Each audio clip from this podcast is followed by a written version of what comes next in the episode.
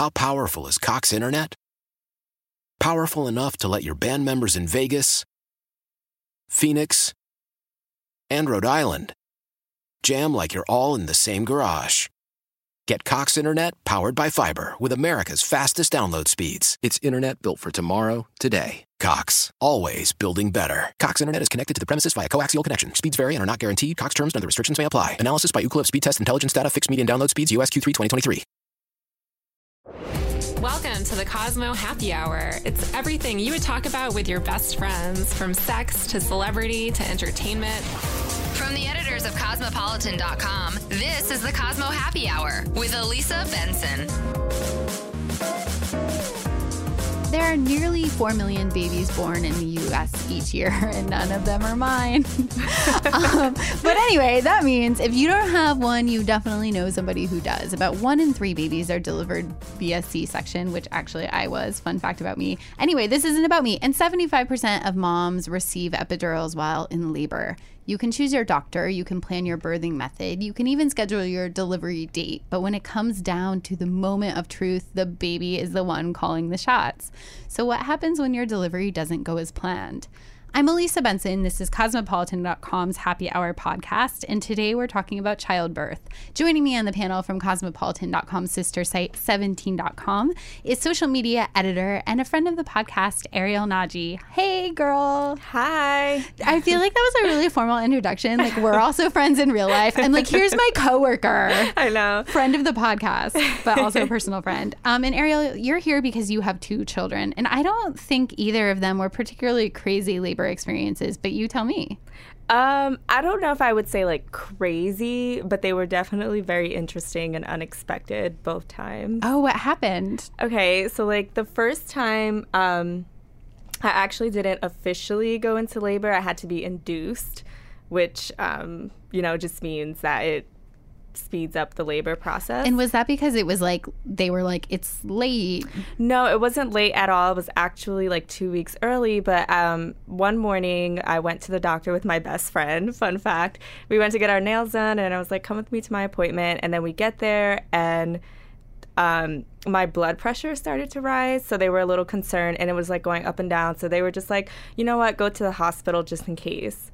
So then on my way to the hospital, I was like, you know what, in case I have this baby, I'm going to get something to eat, because I know, like, the first thing I heard was, like, you can't eat at all and you'll be in like labor for, like, fifteen hours. Yeah. And I was like, all right. So I got boneless buffalo wings, which was probably not a good idea since my blood pressure was apparently kind of high. But when I got there, it was actually more serious than I thought. It was actually really high, and then they diagnosed me with preeclampsia. So they had and were to you at that point me. When you're like getting the buffalo, the boneless buffalo wings, did you feel okay? Yeah, I felt totally fine. Like when I got to the doctor, they were like, "Do you feel okay? Because your bre- your blood pressure seems a little, it's like a, a little high." And I was like, "Yeah, I feel great." Um, and once I got to the hospital, I still felt fine. But they, you know, when I got there, it had a, apparently gone like super high, and they were like, "Okay, we have to admit you." Um, and it wasn't like necessarily horrifying. Um, Until, like, my mom showed up and started making, like, a big deal because she was so worried because oh, apparently no. It is very dangerous. Um, What's dangerous? The pre- preeclampsia. What does that mean? Basically, it's, like, when your like blood pressure... Like something grows your cervix. It's when you have high blood pressure. But the thing is, a lot of women have it either throughout pregnancy, I think, or, like, toward the end. They, you know, get it a few weeks before. But I had just gotten it, like, right at, right at the end. Um And so I got there, and I actually was there for, like, a full thirty hours until they finally were like, okay, we're going to induce you because, oh like, the baby has to come out.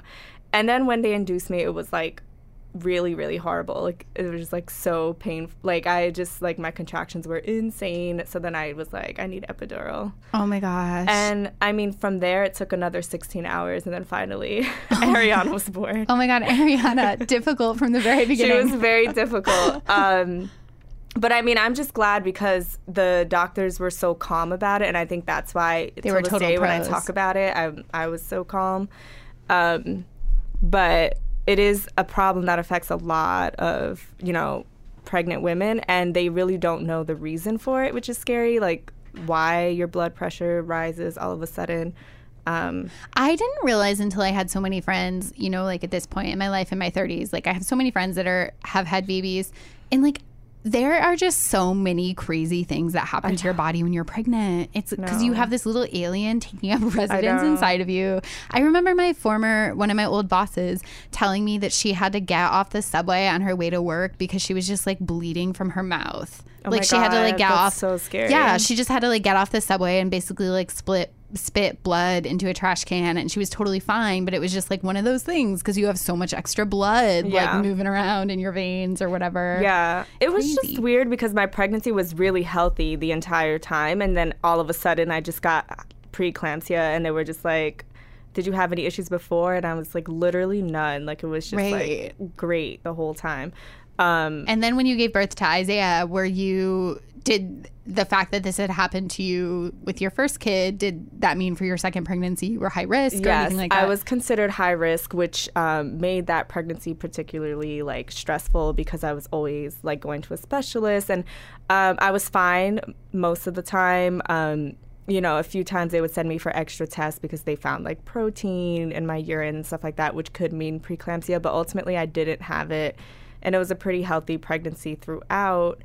Um, but it was a very interesting uh, birth experience because that was like the first time I actually went into labor. So I didn't know what to expect because before I was induced. So um, I actually, you're reminding me, I remember you saying that in the office yeah. before you gave birth to Isaiah, and you were like, I'm just afraid I'm going to go into labor and not know it. And we were yeah. all like, how is that possible? You have a kid. Because but that I was makes like, sense. I never really felt what it, like the beginning stages of it yeah. was like. Um, so basically with Isaiah, I was in labor and I didn't know it. And like, you know, I was home, you know, just eating some boneless, yeah, like doing rings. Whatever. And then I was like, I have these really strong like period-like cramps. And then, um, you know, as a few hours passed, you know, I asked my mom to come over, and then she like felt my belly and felt when it was contracting. And she was like, you're having like real contractions. So, oh my gosh. Um, and it was like super painful when I got there. They were like, you're six centimeters already. Like, if right. you would have waited, you would have had the baby in the toilet. And I was like, I didn't even realize. Oh, my God. Like, I was in pain, but I thought the pain was supposed to be way worse. Right. So you um, obviously have a very high tolerance. Right. That's what everyone was saying. They were just like, you're the happiest, like, six centimeter I've ever seen. Oh, my God. And then Isaiah was, like, literally, like, the best, like, the easiest birth. You know, like, I, you know, I took epidural, of course, because I'm very, like, pro-epidural. I don't want to feel any pain. Um, and I really didn't with him. It was way easier, and, like, he came out a lot faster than Ariana did. So, so two very different experiences. Yes, the first time was horrible. Like, I will never, ever want to relive that. The second time was fine. It was fine. It was funny because right before we started this episode, I was like, Ariel, are you excited to talk about, you know, labor? And she's like, it's better than going through it. Yes, it is really, like, the worst. It's the worst. Um, can you possibly describe, like, in one succinct sentence what it feels like? Um, I think I've said this to you before, but I always say that it feels like you have period cramps, but the period cramps of, like, every girl in the world. Like, that is what it feels like when you have a contraction. And it's, like, this really, like, long... It's like this long ten-second period cramp that all of a sudden goes away and then comes back in a few minutes. Oh, my God. I feel like I'm having awful. Like a phantom cramp just hearing about that. So we have a few listeners who have their own childbirth stories to share, and they are definitely unconventional. Um, I want to read a letter from our first guest, Claudia, who wrote in to share her story. When I was pregnant with my first child, I wasn't sure if my water had actually broken or not, so my husband and I took our time getting to the hospital. Ariel, I feel like you can relate to this. Unfortunately, we live in Los Angeles, and by the time we left home, we were stuck in the middle of rush hour traffic on one of the most congested freeways, I ten. Of course, just my luck, my labor kicked into gear while in the car. Oh it God. Got really bad. We had the doctor on the phone walking me through what to do in oh case I delivered in the car. Luckily for me and my car seats, I made it just in time and gave birth at the hospital. When my second child came around, you better believe I was camped out at the hospital before my water even broke. Oh, my God. That is so scary. That is every woman's worst I nightmare. Know. Oh, my God. I actually, my little sister has a friend that actually did give birth in a car. It was her second kid, and they were on the way to the hospital, and it just, like, happened really fast. And so the nine one one operator was, like, walking them through it on the phone. That is so scary. And there was this one moment, like, um... something with a, they were like, I guess to cut the cord. Is that what happens? Yeah. They were like, you need a string to cut the cord. And you know, her husband's on the phone with the nine one one operator. Like, I don't have a string. And there's like a pause because you can tell the operator's like reading off a script. Oh my God. He's like, and the operator's like, take, remove your shoelace. And like, it's like a science book. Exactly. Exactly. Um, but yeah, I think that is every woman's worst nightmare is to be in R U and like, and yeah, that L A traffic is no joke. That's crazy. That's that is crazy. So scary. I mean, I live in New Jersey, so like no one cares. I'm like, I was like the, and it was late at night when I went to the hospital, so there was no traffic. But luckily, I didn't wait. I was like, I'm gonna wait until the morning. Yeah. And like the doctor was like, no, you would have had that baby like oh my in gosh. the toilet. Oh my gosh. Um, but that's like, I feel like confirm or deny. But I've heard from so many of my, of my friends that they tell you like not to get there too early because like once you well yeah yeah well that's the thing with Ariana. I got there. Well, I was sent to the hospital and then I waited around for thirty freaking hours. Yeah, so I like was like, I don't want to go through that again. Yeah, like I want to get in there and just give birth. But on the phone when I had called the Um, the doctor on call, she was just like, this is your second pregnancy. You should always go as soon as you feel anything because, you know, labor happens a lot faster usually after your first baby, which was true for me. But yeah, I was like, I'm not going to the hospital and then I'm getting sent back. But, you know, that's like a dangerous way to think. It's like living on the edge with I your know. baby. um, well, I can only imagine how stressful it would be to be stuck in traffic while in labor. I think oh it's God. stressful just being stuck in traffic even when I'm not in labor. So I'm so glad that Claudia made it to the hospital in time. Our next listener, Crystal, called in to share her scary experience about an induced labor that went wrong. Oh so God. let's listen to her story. Giving birth to my third child was not at all what I had imagined it to be. You know, a calm, serene, loving thing. On a beautiful Monday morning, I arrived at the hospital at six a.m. to be induced because I'd gone past my due date. twenty-four hours later, I was still not holding my beautiful baby girl. We kept trying with the induction drugs, and I just wasn't cooperating.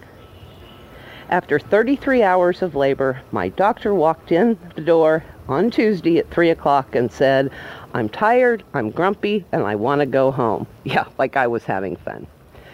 He had decided that he would break my water, go take a nap, and if I had not given birth by eight o'clock, I'd have a dreaded C-section. The plan was set. He broke my water, wished me good luck, and walked out the door. At three oh five, I had this sudden urge to go to the bathroom. I asked the nurse if I could get up, taking the induction drugs with me through the I V, and she said, Princess, I need to check you first, and then you can. After a few more minutes of cleaning up the mess the doctor had left, she went to check me. As calm as calm could be, she asked my husband if he would be so kind as to walk to the door and open it. Slowly, he walked across the room. As he opened the door, the nurse, you know, the calm, serene one, screamed a blood-curdling scream that she needed assistance now. A watch nurse came running. At three ten, my child was born. She was thrown on my chest. I'm sure it was a wonderful moment, but it was lost. A button was pushed along the side of the wall, and everyone appeared. Doctors, nurses. For all I know, everyone in the waiting room was there. The next thing I know, my baby is being taken from my arms. A doctor pressed on my lower abdomen so hard, I swear, his hands, me, the mattress, and the bed were going to end up on a floor below us. In my arm, where the induction drugs had been gone, all of a sudden, there's blood being pumped there. Now there's blood going in another arm. It seems that my placenta had decided that it liked where it'd been. It'd been there for nine months. It wasn't coming out alone. It had decided that it wanted to come out with my womb, my uterus, and other various parts. I wish I could tell you exactly what happened, but in and out of consciousness, I do remember numbers being screamed, blood pressure, pulse. I know that all of a sudden, one arm was full with blood going in it, Suddenly, the other arm was. It's probably best I don't remember. But in the end, the bleeding was stopped. It took six units of blood, but it was stopped. When it was all said and done, my doctor strolled into the room because he had been taking a nap. Doctors explained what had happened. The nurse was demanding that her name be put on the birth certificate. My child was a perfect A B scar of ten, and I was being rolled to recovery. As we left the room, I got to see for the first time what had gone on. I can only describe it as what I picture when I think of the Manson murders. Blood covered the floors. The only thing missing was the word pig on the wall. But in my case, all over the floor, covered in my blood, were footprints. Footprints of heroes that made sure my baby and I were healthy, safe, and wonderful. So yeah, it was not calm.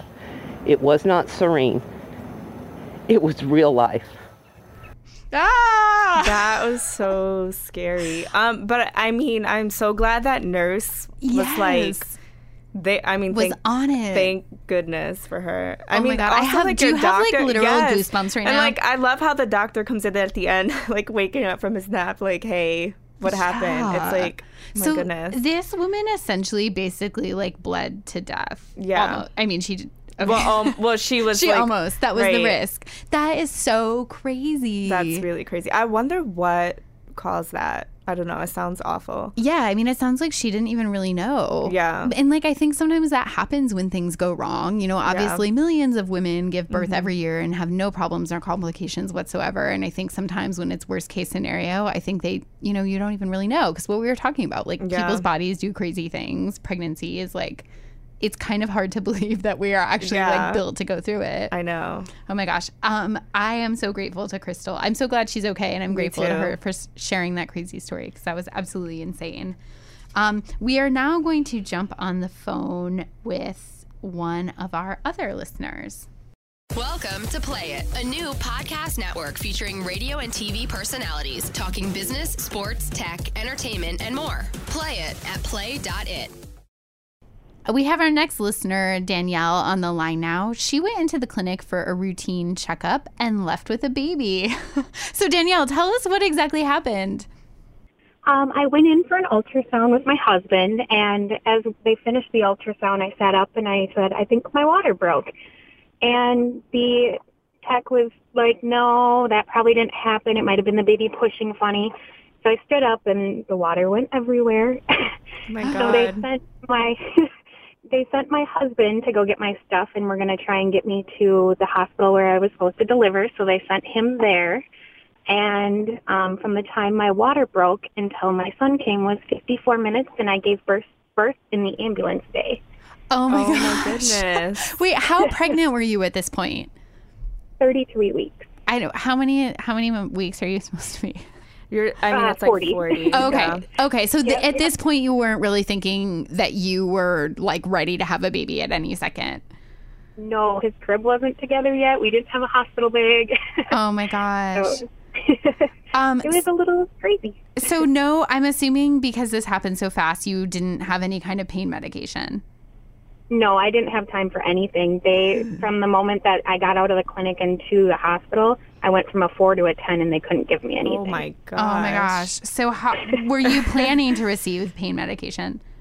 Yes. You're like, I sure was. So, what did it feel like? Can you possibly describe it?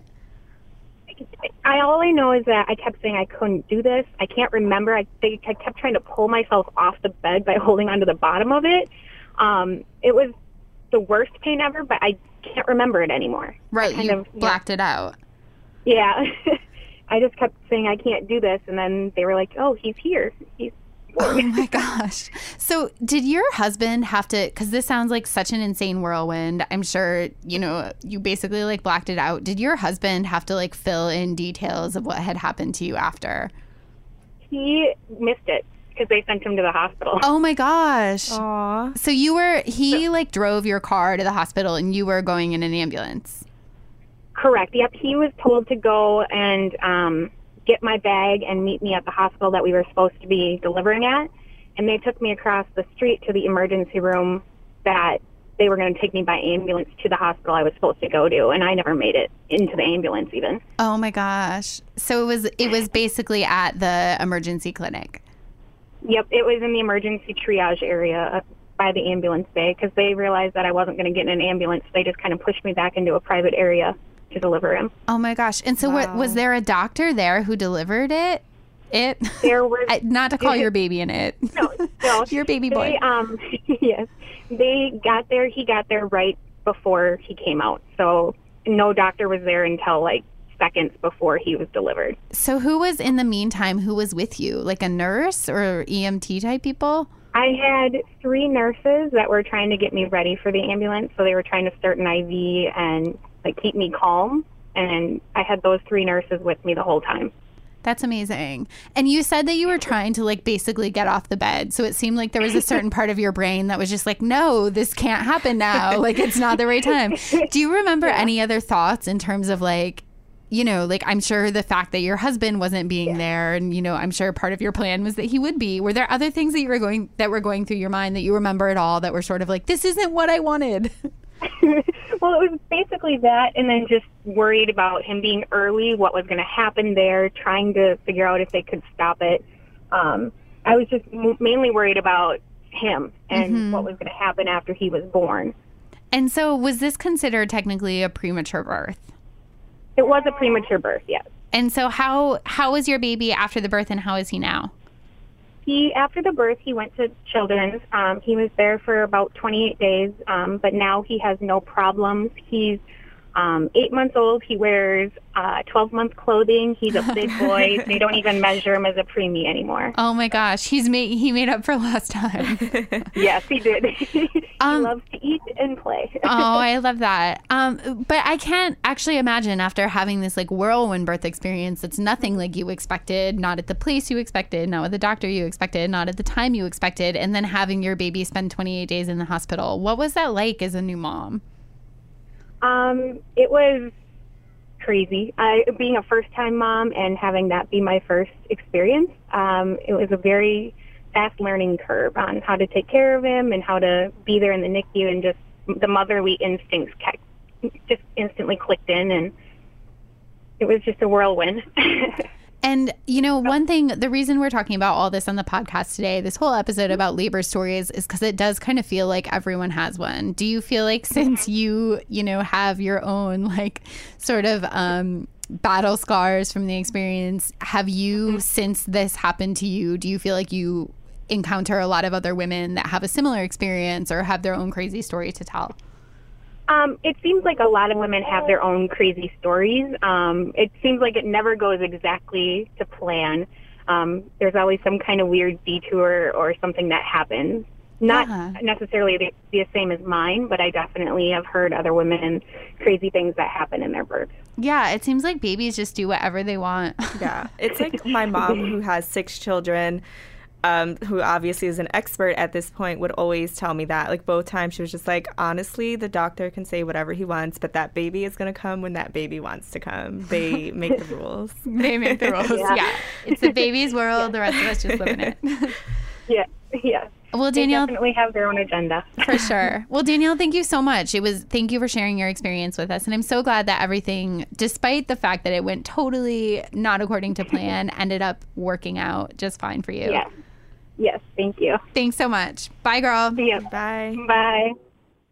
Welcome to Play It, a new podcast network featuring radio and T V personalities talking business, sports, tech, entertainment, and more. Play it at play dot it.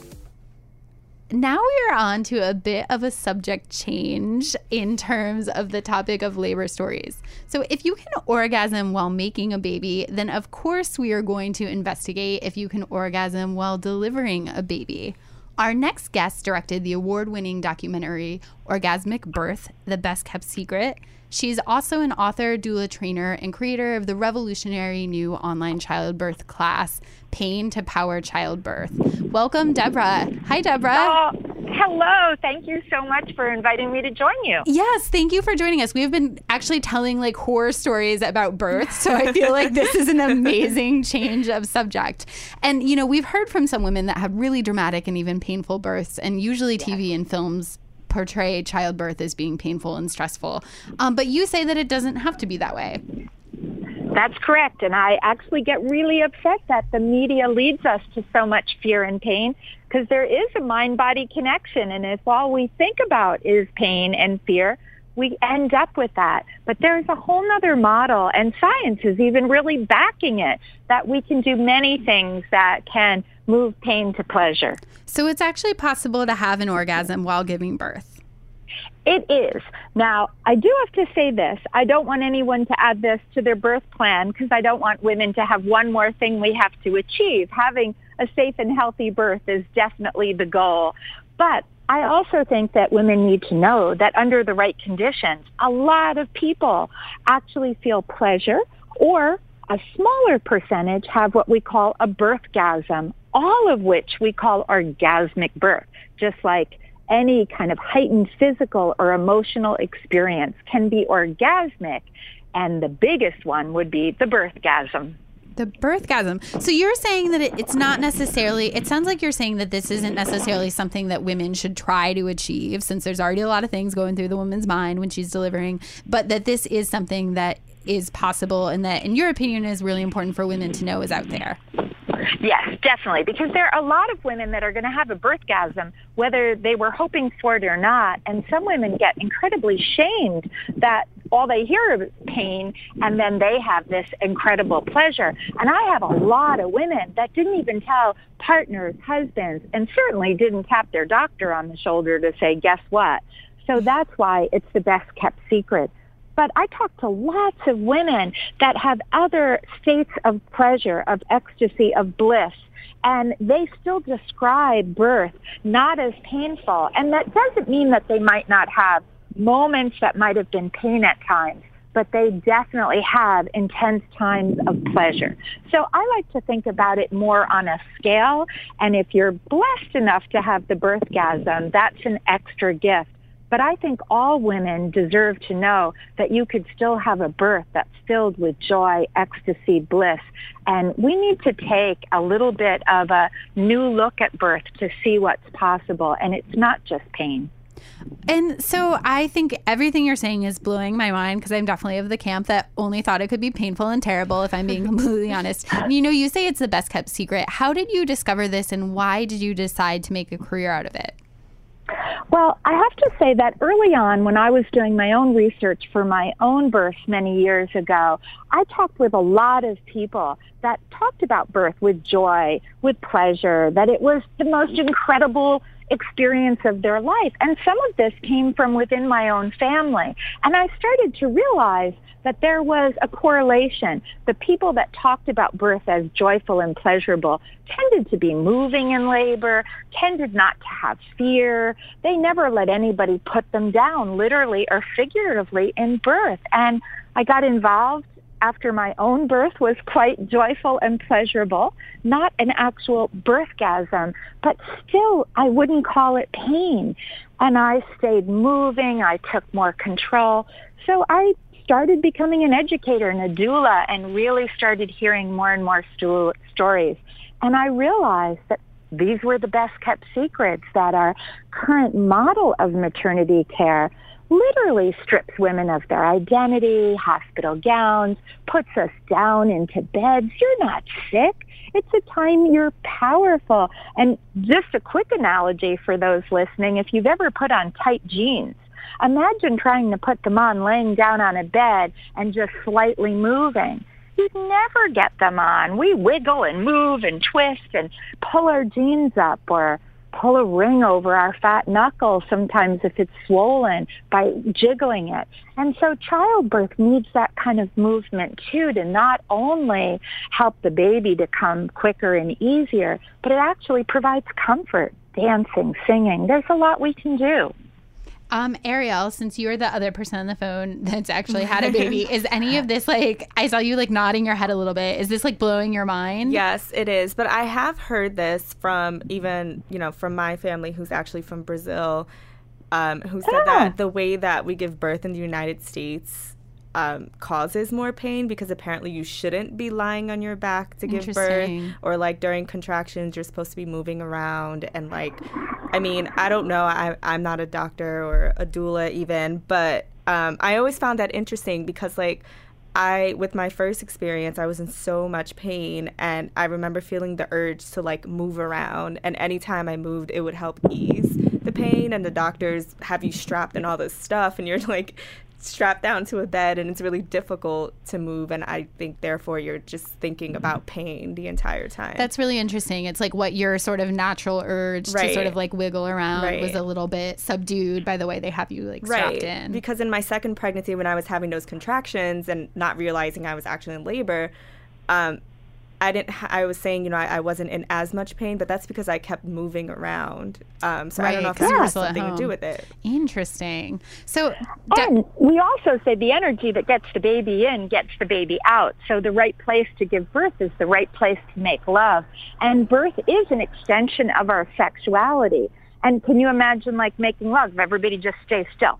Oh, I like, sure can. There would be a whole lot of pleasure in some of that, like. There's movement and the same hormones, the same circumstances. So dimming light, smells, touch.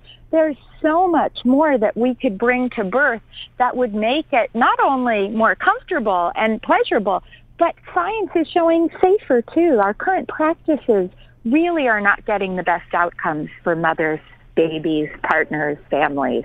And Deborah, would you, I think that's so interesting. You know, I love what you just said about like the way a baby starts is the way it should come out. Would you go as far, or, you know, do you work with people, or have you heard stories about people that are using sex toys, or even like really trying to sort of make the environment sexier? Oh, definitely. And it's what I teach in my online class is really tapping into your sexual energy and what are the things that turn you on in life. How do you get more pleasure just every day? And let's bring those things to birth. And for people that are really comfortable with sex toys, yes, I mean, pain and pleasure travel on the same pathway. And women that are stimulating themselves um, in all kinds of ways are definitely running more oxytocin, the hormone of love that's necessary for birth, but it also is a huge pain reliever. So I definitely say to people, bring all those things that turn you on, and hope you don't mind me saying, but when we're turned on, our vaginas get wet and they open up to two inches more. Well, if you're trying to get a baby out, doesn't it make sense to be wet and let that baby slide and let our bodies be literally opening with ease? How many of you think of the current way women give birth on their back with people yelling four-letter words at them? You know, our bodies aren't opening. They're closing down in that environment. Yeah, and total the, lady boner killer. yeah. Yeah. Totally. We're cutting, sucking, and pulling babies out because we're not really saying, our goal is not to say to women, what would make birth easier? How could I help you to have a gentler, easier, more comfortable, and pleasurable birth? Instead, it's about a system that's controlling everything at every moment. And not that we don't have benefits. Cesareans can be life-giving. I think technology has a place. But we're greatly overusing t- technology to the detriment of people's experiences. That's really interesting. Um, and what about the role that your partner can play in an orgasmic birth? You know, of course, obviously, you know, at Cosmo, we're very pro pleasuring yourself, but we also talk a lot about sex in terms of a partner. Yes, and I think it always depends on, you know, how you feel in relationship to your partner. Not everybody um, feels as safe with their partner. But if you do, if you're in a safe, loving relationship, I say to partners all the time, love her through labor. You know, you know what brings her pleasure, and please do it, whether it's kissing or touching, um, all those things, stroking, words, eye to eye. There's so many simple ways to bring our love and connection and to stimulate a woman to get juicy and open. And some people will, I feel like, might be listening to this right now and saying, like, I would be, like, sort of like, I'm drinking the Kool-Aid a little bit. It sounds really great. Like, Deborah's really selling it. But, like, maybe I would feel too embarrassed to try and achieve this. What would you say to somebody that felt like, I'm intrigued by this, but I don't know that it's for me, or I'm too embarrassed? Well, from an embarrassment level, I would say it's your body, it's your birth, it's your baby, and you deserve to do this in a way that feels right to you. So if our current system isn't feeling right, then find the right place to do it. There's growing um, people that are giving birth at home. There are birth centers that are blossoming throughout the U S and the world. There are many other locations than hospitals, and there are hospitals that vary place to place, and there are some hospitals that are finally realizing that creating privacy, that creating sacred space, that allowing um, people to tap into this energy is actually safer for mother and baby, and are starting to create newer birthing environments. So I would say to everyone listening, don't say you can't do it in your current system. Find where you can do it, or advocate that our hospitals and birth environments change, because I think it's your right to experience this day with pleasure, and it's a day you'll never forget. So if you give it up because you feel intimidated by the system, if you let someone else dictate or take your power, you're going to live with that forever. Um, Deborah, this has been really, really interesting. Um, thank you so much for sharing your experience. And last question before I let you go, and I know you said before we were recording that you're at the beach, and so I can only assume on a fabulous vacation, we can kind of hear the wind in the background a little bit. But what kind of reaction do you generally get when you first tell someone about an orgasmic birth?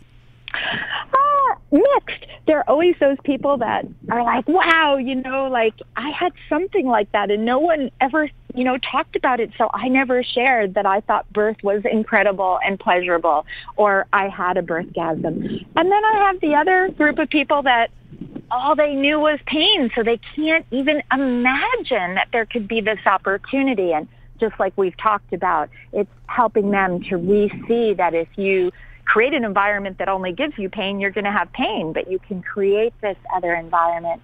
And I find when people really give me the chance, whether it's to spend a day at a workshop or in a class with me, that most people come along and realize that we've got good science, good reasons. This is not just, you know, it sounds like fun. This is really possible. So I think that people that can open their mind and begin to do their homework and explore this will come around to see that we've been duped not to believe it, and I hope you're joining me in not keeping it the best kept secret anymore. Absolutely. I'm so glad to be, like, blowing the lid off of this. I've also decided that when I have kids someday, I'm going to have an orgasmic birth, a birthgasm. I've made that decision right now. So thank you, Deborah, for opening my eyes. And Deborah, where is the best place for people who are really interested in learning more about what you do to find you? Well, probably the easiest to remember is orgasmic birth dot com, where they can see the film and the book. But from there, they can click over to Pain to Power Childbirth. So if you really want me to guide you on how to create this experience for yourself, it would be pain to power childbirth dot com. But the two sites are linked. Great. Thank you so much, Deborah. Deborah, it was great to talk to you. Thank you so much. And I wish you lots of pleasure every day, but certainly when you're ready to give birth. Ooh, thank you. Thank you. Bye-bye. Bye. That just completely one hundred fifty million percent blew my mind, but also made me feel happy and joyful. Yeah, no, that was amazing. You're like, I'm I mean, shook. Like, I'm just like, two ba- I wish I'd I'd known this two babies ago. Well, maybe for the third. Oh my gosh. Like, if that ever happens. If that ever happens. Well, if that happens, I wish you, Ariel, lots of birthgasms. Um, but thank you so much for sharing your story, and, you know, to all of our listeners who shared their stories with us today. And, you know, Deborah was really, what she was saying about this being a best kept secret really resonated with me, not only because I didn't know very much about orgasmic birth and birthgasms, just like love to say that, but because I think she, whether or not you sort of buy into the entire birthgasm, I think she made a lot of points in terms of, like, there is a lot of sort of shame mm-hmm. and, like, a lot of rules around birth in this country. And you kind yeah. of touched on that too. So I think it's good for us here at the Cosmopolitan Cosmopolitan dot com podcast just to like totally pat myself on the back. But no, I'm kidding. But I think for women in general, like it's good to share these stories and talk about these yeah. experiences. Um, and, you know, even someone like um, our reader earlier who talked about her experience of almost bleeding to death mm-hmm. and, you know, feeling like she was in this situation with a doctor that was very dismissive. You know, I think the more women share these stories, the more it helps us all like advocate for ourselves and the kind of birth chasms that we deserve. Yes, agreed. Very well said. And Ariel, where is the best place for um, people to follow you on social media? You can follow me everywhere at Ariel Naji. Um, that's N A G I. Ariel, just like the Disney princess, not to not to brag, but no big deal. Um, and as always, dear listeners, you can follow me everywhere at Elisa Benson, E L I S A B E N S O N. Um, and thank you guys so, so, so, so much for listening to the Cosmopolitan dot com Happy Hour podcast. I love, love, love doing this for you every week. And if you love it just as much, please subscribe and share it and like it and rate it and leave comments and tweet at me and I'll write you back and all those great, amazing things. Thank you guys so much. I'll see you next week. Bye. Bye.